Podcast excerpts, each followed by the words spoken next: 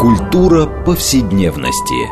Здесь мы говорим о том, что формирует и наделяет смыслом наше прошлое, настоящее и будущее. Ведущая, главный редактор издательства «Новое литературное обозрение» Ирина Прохорова. Культура повседневности. Программа предназначена для лиц старше 16 лет.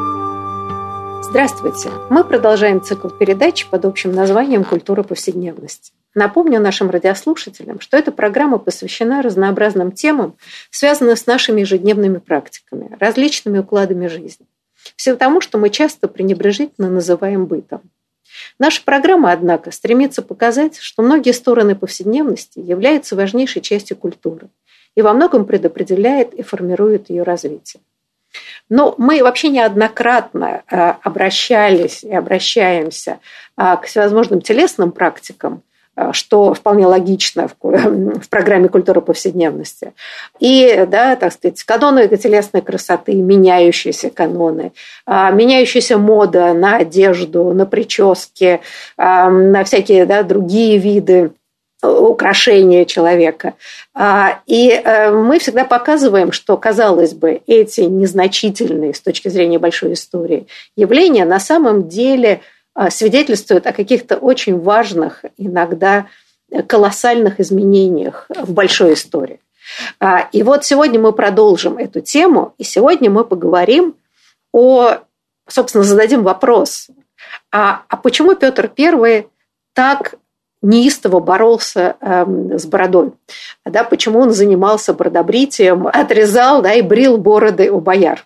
И попытаемся показать, что вот на самом деле это было важнейшее э, явление, э, проливающее свет на катаклизмы нового времени, раннего нового времени в России. И я хочу сегодня представить наших гостей. С нами автор книги Евгений Акелев, а, кандидат исторических наук, доцент школы исторических наук, факультета гуманитарных наук, Высшей школы экономики. Здравствуйте, Евгений. Здравствуйте.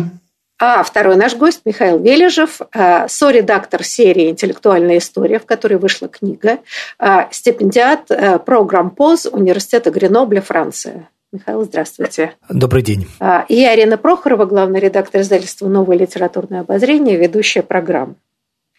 А, ну, знаете, на, наверное, а, прежде чем мы начнем обсуждать Петра Первого с его странными, а, со странным поведением, а, хотела немножко, наверное, для радиослушателей прояснить, а что такое месопогоны? Я думаю, что, может быть, не все знают, что это такое. А почему книжка так называется? Да? Русский месопогон, Петр I, Бродобритие, 10 миллионов московитов. А, Евгений, может быть, вы немножко объясните? Да, да, да, спасибо за вопрос.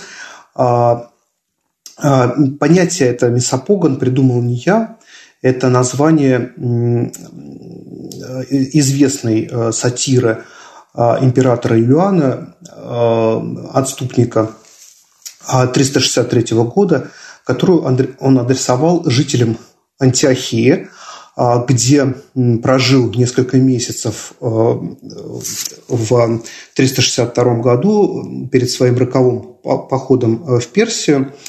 И в этой в этом произведении а император Юлиан как бы осмеивает себя, в том числе и за свою привычку носить длинную бороду. На самом деле эта сатира, она вот испод обличает антиохийцев, которые насмехались над ним за вот, этот его, вот эту его привычку носить бороду. И это очень интересно, что а, в то, в то время в Византии а, бороды не носили. Э, это удивительно. Э, была мода на а, бритый подбородок, и особенно это относилось к императору, таков был имидж императора. А для Юлиана а, бродоношение, борода – это он носил бороду, подражая как бы, да, древним греческим философам, а, и таким образом показывал свое презрение, стоическое презрение ко всему а, внешнему. И вот я позаимствовал это название, оно мне показалось интересным, таким эффектным для того, чтобы а, обозвать ту историю, которую я изучаю и описываю, а именно борьбу с бородой, которую почему-то затеял Петр и вел ее на протяжении всего своего царствования. А, вы знаете, да, мы вот сейчас будем об этом говорить, это правда э, тема поразительная. А, я хотела спросить Михаила просто его мнение. Знаете, вот как бы ношение, не ношение бороды – а, в наше время, ну, более-менее добровольная, скажем так. Ну, скорее есть мода, э, значит, кто-то носит, кто не носит, носит усы, кто не носит усы. А, но мы понимаем, что были э, периоды, когда это было почти повсеместная история. Но вы знаете, а сколько раз мы вспоминали, что в нашей юности, где-то к 80-м годам, неожиданно стало модно носить бороды. А, и это вдруг, значит, это некоторое рассматривалось как некоторая такая фронда. А, скрытая, значит, был такой облик строителя коммунизма, гладко выбритого, чистенького, значит, причесанного. И вот это появление бороды рассматривалось как вольнодумство. Но вольнодумство было с двух сторон оно было, так сказать, эм, с демократической стороны и было, скажем, ультрапатриотической, националистической стороны. Угу. И удивительно, что мы тогда определяли, кому принадлежит борода по непонятным признакам сейчас. Но они были какие-то разные бороды. Вот, э, Михаил, с вашей точки зрения, а вот это ношение, не ношение бороды и прочее, это как бы, да, вот историческое свидетельство чего? А, ну, я думаю, что э, в каждую эпоху борода обозначала лично свое. И те примеры, которые вы э, привели, и вот да, пример замечательный, который описывает Евгений в своей книге, его можно дополнить за счет примеров, взятых из XIX века, да, и знаменитые бороды славянофилов, а, которым император Николай Павлович а, приказывал их сбрить, они не сбривали и бравировали тем самым, за которых их осмеивали многократно.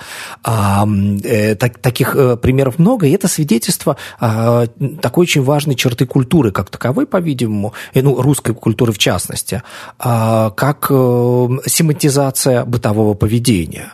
А, то есть, если, так сказать, по-простому объяснять, да, то когда вещи, которые, казалось бы, не имеют никакого отношения к политическим взглядам, к мировоззрению, оказываются наделены дополнительным смыслом и свидетельствуют о э, позиции человека гораздо больше, чем его слова.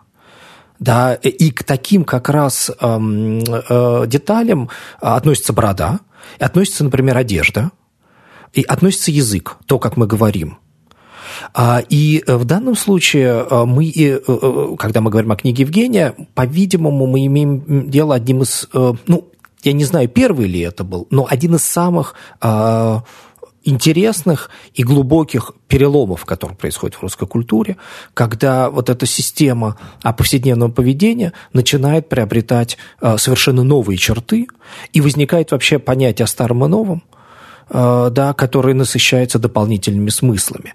Э, ну и, соответственно, да, поэтому это так и важно. А, да, э, и вот Евгений пишет об этом в предисловии к своей книге, да, потому что, так сказать, вещи, которые на первый взгляд мало, и, так сказать, не, не так, чтобы очень значимы, обладают первостепенным значением. Да, вот я хотела как раз эту тему развить, потому что в традиционном представлении о Петровской эпохе, его реформах, это еще как бы масса советских фильмов, каких-то романов. А вообще вот это бродобритие, а, оно всегда рассматривалось в комическом ключе. Ну, насколько я помню, да, что ну вот эти заскорузлые бояре в эти, значит, этими жуткими бородами, значит, шапках этих высоких, его, значит, Петр, Э, режет им эти самые бороды. И это все рассматривалось, ну, правда, да, как некоторый незначительно комический момент. А, ну уж по сравнению с Рекрутчиной и массой другими вещей, там, строительством Петербурга, казалось бы, ну кому интересны эти бороды? Вот, Евгений, а почему вам эта тема оказалась столь важной, что вы написали целую книгу об этом? Ну, для меня эта тема – это если сказать кратко, попытка проникнуть в Петровскую эпоху через непонятное если кратко описать а, мою интенцию. Э, дело в том, что я большой поклонник Роберта Дарнтона и тех подходов, которые из, известнейший а, американский историк, специалист по французской истории и культуре. И, значит, человек, который применяет историко-антропологические, микроисторические подходы к изучению прошлого. прошлого. Так вот, в своей знаменитой книжке, изданной в издательстве «Новое литературное обозрение», переведенное там, да, «Великое кошачье побоище», Дартон э, очень интересную мысль предлагает в качестве способа проникновения в прошлое. Дартон пишет, что для современного человека для него большое искушение думать, что люди прошлого, они вот ничем от нас особенно не отличались, с поправкой на э, костюмы, на вот внешние э, особенности быта и так далее. Э, ну вот возьмем Петровские реформы. Да? Вроде бы нам все понятно.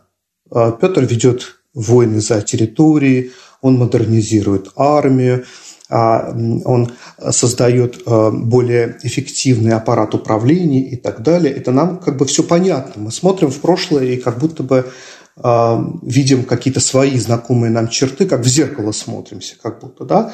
Но вот если мы присмотримся к этому зеркалу, то окажется, что там обнаруживаются вот некие такие слепые зоны, да, где мы себя не узнаем. Вот и Дартон как раз... Кривое зеркало, да, если можно сказать, да, метафора. Да, да, именно, именно так. И вот Дартон как раз пишет, что нужно вот как раз сосредотачиваться не на том, что нам знакомо, хорошо и понятно, да, а вот сосредотачиваться именно вот на этих слепых зонах и пытаться, пытаться проникнуть в прошлое вот через вот эти слепые зоны, где нам непонятно.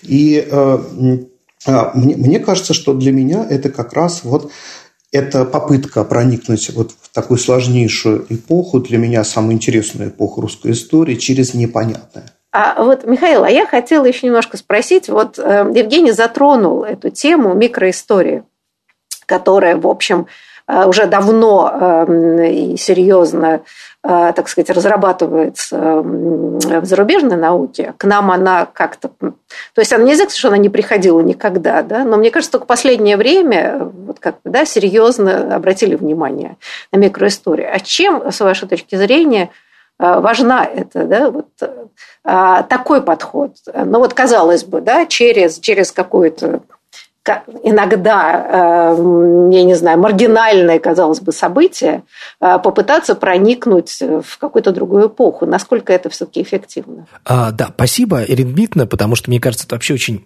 важный сюжет, и здесь нужно сразу сказать, что книжка а, Евгения вышла в серии «Интеллектуальная история», да, но под серия, если угодно, да, под подразделение части интеллектуальной истории, в которой напечатана монография, называется «Микроистория». И э, мы, издатели а, э, книги, да, все вместе подчеркнули э, микроисторический ее характер. А, и здесь я хотел бы сослаться на Карла Гинзбурга, одного из создателей микроистории, как ветви исторической науки итальянского замечательного историка, филолога и гуманитария, а, который писал, что вообще говоря, микроистория подразумевает не столько там микрообъект, да, то есть какое-то не, не, небольшое а, событие а, или да, в той или иной э, э, значимое или незначимое в той или иной степени, а микроскоп, да, я думаю, что образ микроскопа всем известен, всем понятен. А, под этот микроскоп можно положить как Петра Первого, что, собственно, Евгений делает, так и э, самого последнего из его подданных, что также есть в книге. Э, да, жизнь и деяния, и тексты этих людей. И э, мы их рассматриваем э, да, вот через такое насыщенное, с помощью насыщенного описания. Здесь термин Клиффорда Гирца, американского антрополога, тоже важен. Да, Евгений неоднократно в книге подчеркивает, что э, и Гинзбург, и, и, и Гирц – это важнейшие для него э, герои. Э, и благодаря ми, вот этому микроскопу мы можем увидеть то, что при взгляде сверху не, не удается увидеть. Потому что взгляд сверху, на то он и взгляд сверху, что пренебрегает деталями. А Бог, как известно, в деталях. Так вот, если мы возвращаемся к этому самому бродобритию, э, все-таки, да, Евгений, вот э, вы ссылаетесь и на историков предшественников, и сами говорите, что, в общем, это было такое символическое действие, 1698 год, если не ошибаюсь, да, когда Петр I возвращается из Европы, что он приглашает, то есть он приезжает к нему, приходят ведущие бояре, а он просто прилюдно начинает отрезать им бороды. А вот в чем, собственно, символизм, да, почему вы считаете, что это ключевое событие в истории России?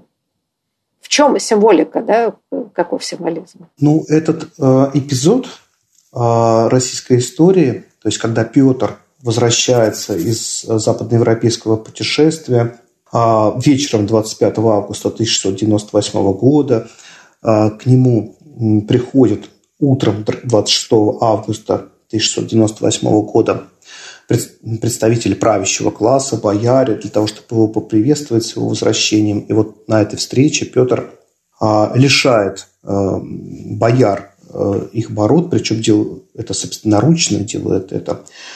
А, этот а, эпизод а, стал символом, символом и точкой бифуркации именно в историографии.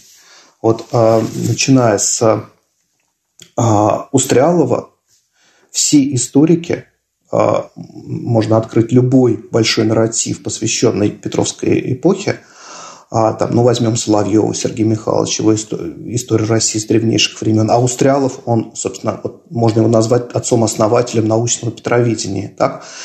И, ну, ну и авторы всех биографий Петра, возьмем, скажем, вот последнюю, вышедшую в ЖЗЛ а, книжку «Биографию Петра», Николая Ивановича Павленко, которая была переиздана там множество раз. Вот все-все-все они останавливались на этом эпизоде, его очень внимательно рассматривали, потому, вот именно как такую а, точку бифуркации, как а, такой важнейший перелом. Вот Петр возвращается из, из а, западноевропейского путешествия и бреет бороды своим подданным. И с, э, почему он это делает? Потому что он уже очевидно, решил а, преобразовывать Россию. И это первый шаг к преобразованию России, а, так пишет а, Устрялов. Причем шаг самый сложный, да, когда вот он показывает своим подданным, что он все решился, и назад он не отступит. И так следует, э, авторы до сих пор, вот если возьмем любой школьный учебник, там тоже будет вот это описание этой сцены подробно э, в этом учебнике, оно несущую роль играет в нарративе, например, если школьный параграф.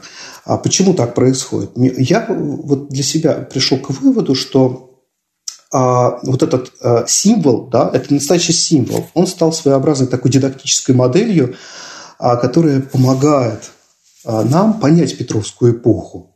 Как Петр I, как движущая сила а, и главный а, инженер всех петровских реформ.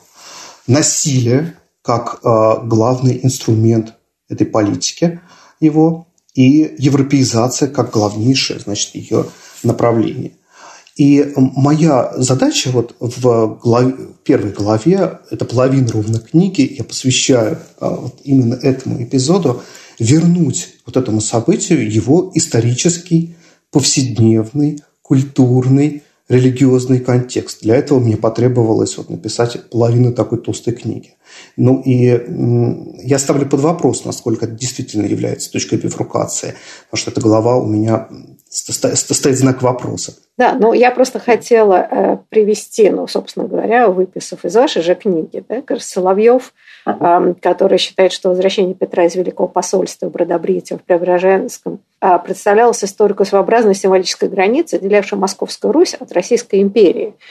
И он пишет о том, что человек прежде всего в своей наружности, в одежде и уборке волос старается выразить состояние своего духа, своего чувства, свои взгляды и стремления. А как только признано превосходство иностранца, обязанность учиться у него, так сейчас же является подражание, которое, естественно, и необходимо начинается с внешнего, с одежды, с убранства волос. Да, то есть эм, все реформы начинаются с символических действий. Это мне, извините, опять напоминает, когда Хрущев съездил в Америку, э, он вернулся, а, и нет, это было не, не отращивание бороды или еще что-нибудь, но тут же приказал сеять кукурузу. И по всей стране до полярного круга кукурузу стали сеять. Да? То есть каждый всегда привносит некоторый символический момент. знаете, ну, э, вот вопрос. Да? В общем, символическое действие может быть разное. Петр I мог, например, потребовать, чтобы переоделись в, не знаю, в новое европейское платье, но его на глазах. А еще какой-то сделать жест. А вот почему для него было важно а, с вашей точки зрения, и здесь, наверное, прежде конечно, к Евгению вопрос, ну и, может быть, Михаил тоже подключится, начать именно вот это, да, с прилюдно отрезания бороды э, у людей. А, ну, может быть, прежде чем отвечать на это, вот хотелось бы узнать, а что значила борода а, для а, русского человека того периода? Может быть, вот мы отсюда начнем, да, и тогда, может быть, понятен будет мой первый вопрос. Это сложнейший вопрос, Ирина Дмитриевна, потому что именно этому вопросу посвящена моя книга, ну, по крайней мере, половина, наверное, этой книги. А я разбираю множество текстов, которые освещают этот вопрос. Нет, ну, можно а, постараться а, кратко, да? да? Это если, как бы вот да, почему... Да, То есть если... вы пишете о том, что э, это было невероятное унижение большего унижения uh-huh. для человека того времени просто невозможно было себе представить uh-huh. для мужского достоинства. А, значит, что это борода? Это сакральность вообще да. что? Да? А. Конечно, там было очень много смыслов и очень много оттенков этих смыслов, но важнейший аспект, конечно, это был аспект э, религиозный. А для многих э, московских э, людей э, борода являлась частью э, образа Божия, которое получил человек при создании. И э, Бог создал человека по образу своему и по подобию. А эту идею, эта идея была воспринята э, и через многие канонические тексты, но и также через э, иконографию, через иконы. А у нас, начиная с XIV века, изображали Бога Отца а в важнейших храмах, э, вспомним купол, например, там, Богоявленского собора, Московского Кремля, именно в а, антропоморфном облике в виде старца с большой э, такой длинной бородой. И люди вот так и мыслили, что борода является неотъемлемой частью образа Божия и э, лишая человека, ну, как-то человек сбривает эту бороду, он э, лишается этого образа. Во всяком случае, вот этот образ уже не восстановить. Именно поэтому очень многие э, московиты, а, вынуждены сбрить бороду по приказу Петра, старались ее сохранить и положить ее с собой в гроб. Вот они так представляли себе, что когда восстанут все мертвые, чтобы вот борода, она как-то, не знаю, восстановит, восстановится, и он предстанет в таком благочестимом образе. Но был, были и другие аспекты. А, а, значит, Бог же женщину лишил бороды для того, чтобы она зря, вот на, смотря на красоту своего мужа, ему подчинялась. Но а, когда мужчина сбривает бороду, он становится женоподобным, он становится муж женой, как писал патриарх Адриан в своей проповеди. И тут возникают всякие такие вот коннотации, а, а, в том числе связанные с отношением однополыми отношениями. Ну, в общем, вступают гендерные, возникают гендерные проблемы, как бы у нас сегодня сказали. Да, совершенно да? так. А, мы сейчас уходим на перерыв, как всегда, в самом интересном месте. А, вот, но после перерыва мы продолжим разговор о символическом значении бороды, бородобрития Петром Первым и как, как меняется российская жизнь в этот период. А, и почему очень важно вот эту историю с эм, э, бродобритием а, понимать как точку бифуркации э, политической и социальной жизни России того периода. Так что, пожалуйста, не переключайтесь.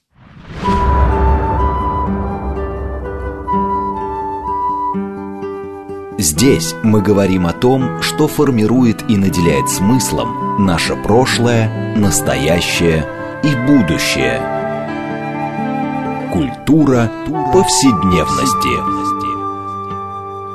Мы продолжаем нашу программу в рамках проекта «Культура повседневности». И напомню нашим радиослушателям, что мы сегодня обсуждаем вопрос, э, почему Петр I запретил носить бороды, почему он боролся с ними и всячески их значит, сбривал. заставлял сбривать. И также напомню, что мы отталкиваемся от книги Евгения Акельева, обсуждая эту тему. Книга называется «Русский мясопогон. Петр I. Бродобритие и 10 миллионов московитов». И наши гости, сам автор книги Евгений Факелев, а, э, кандидат исторических наук, доцент школы исторических наук, факультета гуманитарных наук, Высшей школы экономики.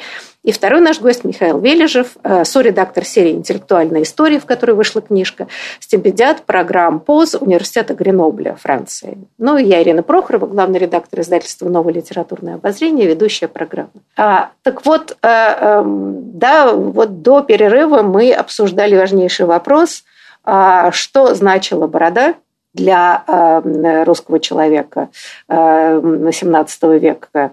И да, что вот, так сказать, невероятное унижение это было эту бороду состричь, особенно насильственно. А, ну вот, Михаил, я хотела, чтобы, может быть, вы продолжили этот разговор. И все-таки мне, например, не очень понятно, почему надо было, даже психологически понятно, так прилюдно унижать людей. Да? А, то есть э, вот то, о чем пишет Евгений, ну, это недаром есть подзаголовки, э, значит, 10 миллионов московитов. то есть, ну, грубо говоря, э, этим затронуто было все мужское население взрослое.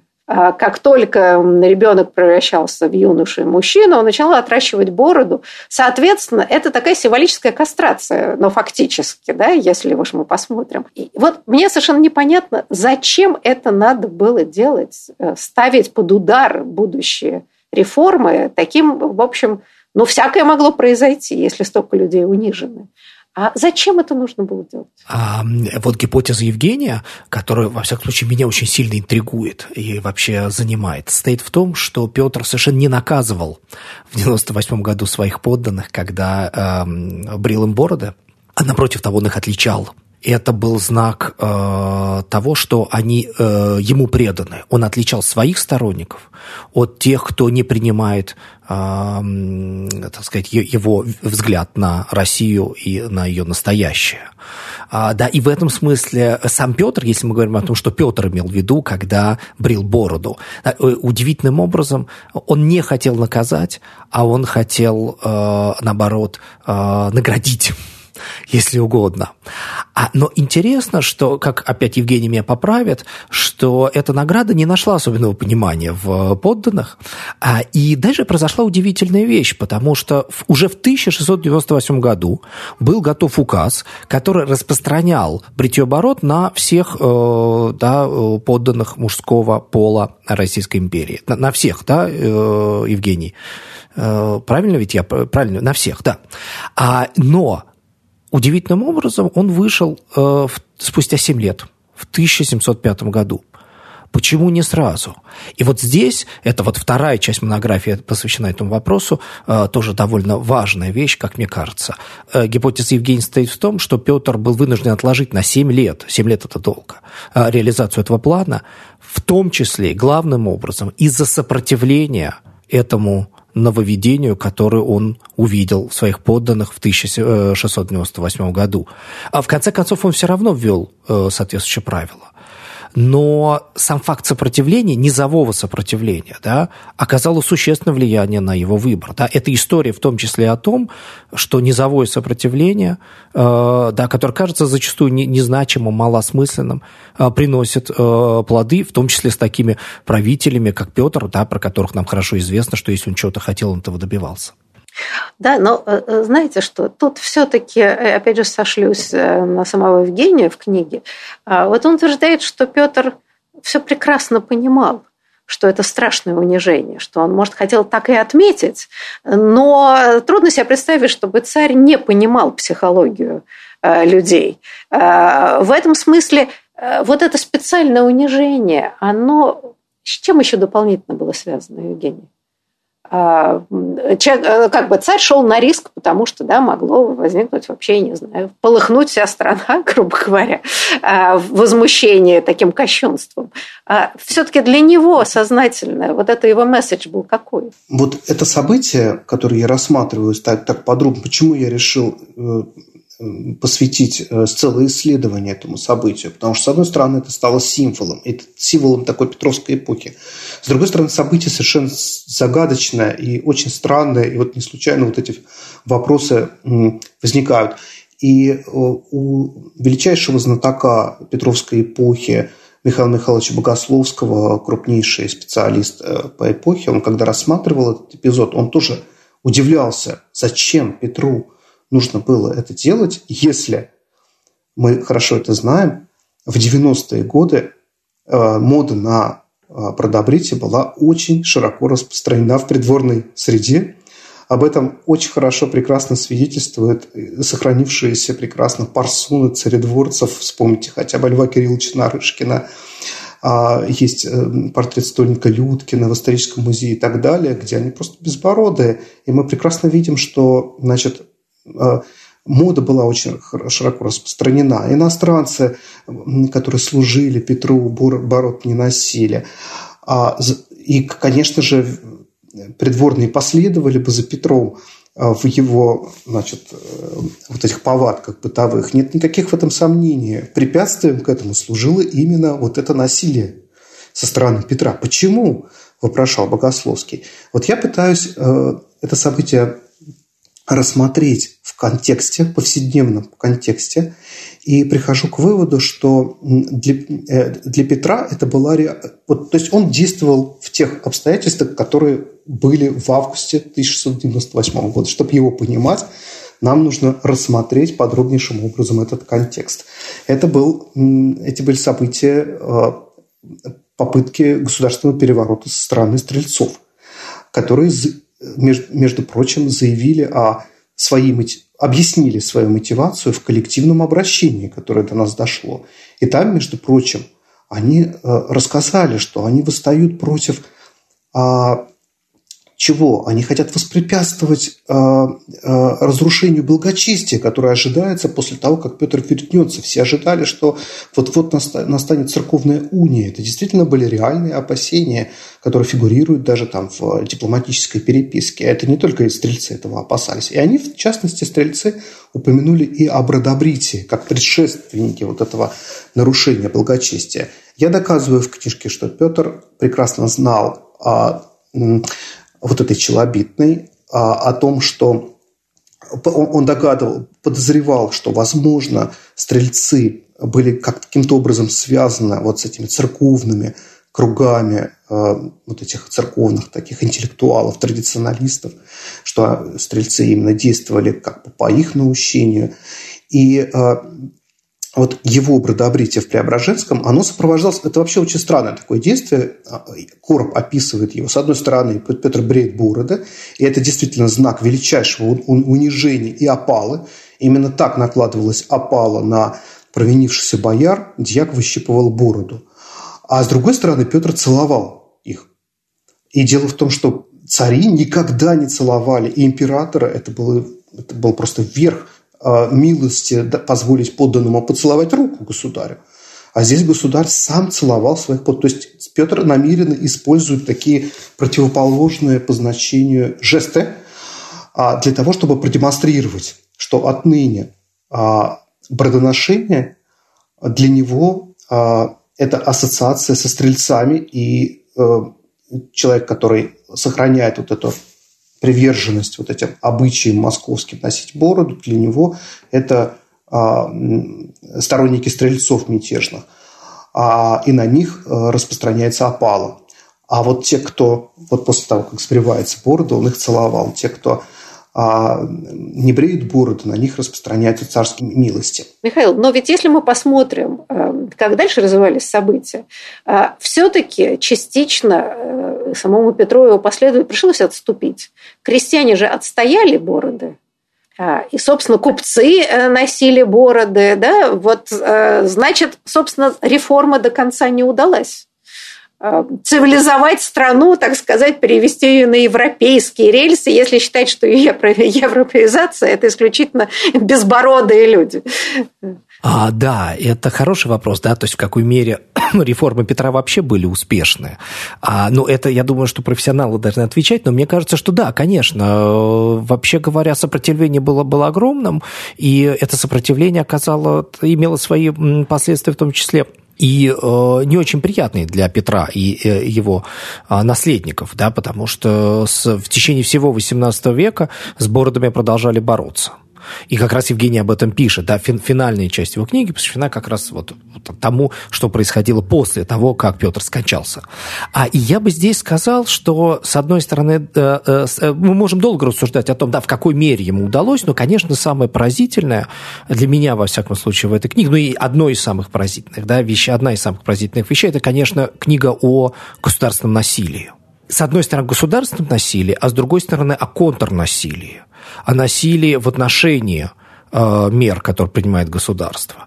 А, и это поразительная совершенно история, да, потому что количество э, пыток, допросов, э, заговоры масштабнейшие, вот э, дело Григория Талицкого знаменитое, и вообще описание его мучений, которые Евгений приводит, да, так сказать, ну, не просто для того, чтобы их а, описать, а для того, чтобы показать, да, так сказать, до какой степени все это доходило, и твердость людей, которые отстаивали свои борды, конечно, совершенно поразительно. А, да, то есть оказывается, что вот без этого насилия ни один вопрос решался не мог. Вот, ну, во всяком случае, в, в эту эпоху.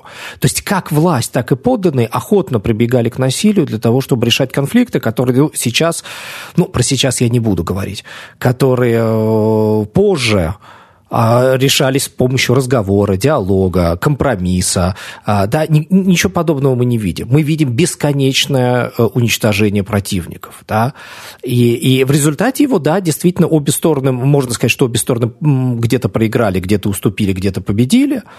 Но вот эта черта, э, конечно, производит сильное впечатление. Э, ну, знаете, вообще на самом деле это вот такой вопрос, а когда вообще разговор о модернизациях, мы неоднократно поднимали этот вопрос, о догоняющей модернизации, да, как, как вообще, так сказать, да, пытаясь догнать э, там, более развитые страны, а Россия значит, все время догоняла Европу, а потом перегоняла Америку, да, это вечная такая история. А каким способом это делается? Как эти символические ходы происходят? А вопрос, который, э, наверное, сколько раз люди задают. Почему, почему, собственно говоря, насколько это было необходимо именно, скажем, в 17-18 веке? Но, грубо говоря, если бороды бы оставили и даже в кафтанах бы ходили. Но проведены были бы какие-то очень серьезные реформы по-настоящему, да, так сказать, модернизации многих всего это. А что, не приняли бы в семью европейских народов, э, московитов, скажем так? Да, это очень интересный вопрос. И отвечая на него, мы должны помнить, что все-таки люди э, Петровской эпохи, они э, очень сильно от нас отличались и они отличались, в частности, своими категориями мышления. А, очень мало у нас сохранилось источников о, Петров, о мотивациях Петра в отношении различных преобразований культурных, но все-таки некоторые тексты есть, и они заставляют нас думать, что для Петра, для его мышления и для его окружения а, важнейшей категорией было противопоставление народов регулярных, это вот цитата, это в источниках э, используется, или политичных, потом стали говорить цивилизованных, с одной стороны, а с другой стороны народы варварские, так, э, не политичные. Ну, например, если мы посмотрим устав воинский 1716 года, там как раз преобразование армии, да, создание регулярной армии знаменует переход от варварского обычая к доброму порядку, который есть признак регулярного народа. Э, и вот важнейшей своей задачей Петр видел э, в том, чтобы сделать Россию страной политичной и регулярной. Но вот вопрос в том, что он под этим понимал и как отличить э, народы политичные от неполитичных. И интересно, что для России Петровской был очень характерен вот этот окулярцентризм, о котором пишет э, Маркус Левит, э, известный филолог в своей книге о визуальной доминанте. То есть доминировали именно вот эти внешние характеристики. Причем это была характер, характерная особенность не только Петра, если мы посмотрим на его сподвижников и на их прожекты, прожекты а некоторые из них шли дальше Петра. Например, вот был спальник Федор Степанович Салтыков, сын боярина Степана Ивановича Салтыкова, который, может быть, был среди тех бояр, которым Петр сбрил э, бороды. И он был среди тех детей боярских, которых отправили в Западную Европу учиться. И он впоследствии стал первым российским англоманом и горячим сторонником Петра. И он подавал вот такие прожекты, в которых, э, ну, например, рекомендовал везде строить каменные здания. Вот он считал, что вот, вот построить все деревни, значит, каменные здания, как в Англии. И у нас будет как в Европе. Но эта традиция и, остается и, вообще-то да, неизменной. Да, да, и, да, и, и Петр, разумеется, откладывал все эти прожекты, они казались ему просто фантастическими, то есть, а ну, он шел дальше Петра. Вот бороды, они как раз относились э, к этим чертам неполитичного государства, вот они так думали, что если вот их не сбрить, вот Россия останется прежней. И только потом, спустя несколько поколений, э, люди начнут понимать, ну, как, что европеизация это не, не внешняя, а, а нечто внутреннее, что это институты, что это там право и, и так далее. Вспомним Карамзина, который в записке о древней Новой России неодобрительно высказывался а, в отношении Петра, который слишком много уделял внимания вот этим внешним преобразованиям, унижая россиян, как он пишет, оскорбляя их национальное чувство, а тогда как русская одежда и борода, это цитата, не мешало заведению школ, пишет Карамзин. Но для того, чтобы пришло это понимание, потребовалось несколько поколений. Евгений, я хотел на секунду прервать тебя, что ведь любопытно, что сам Карамзин, когда он ездил в Европу, э, как мы знаем, э, его он совершенно не было заметно, что он подданный российской, российской императрице. Да?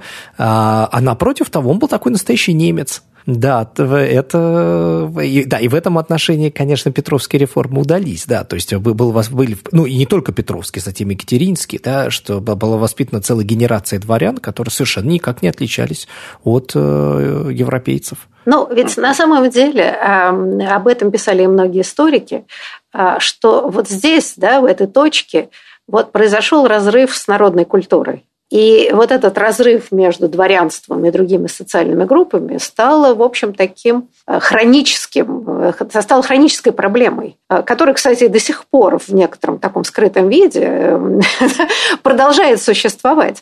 А, и вот мы недавно обсуждали с Александром Мещаковым, который замечательный японист, да, и он как раз исследовал модернизацию в Японии в середине XIX века, которая в течение двух с лишним веков была закрытым обществом совершенно закапсулированным.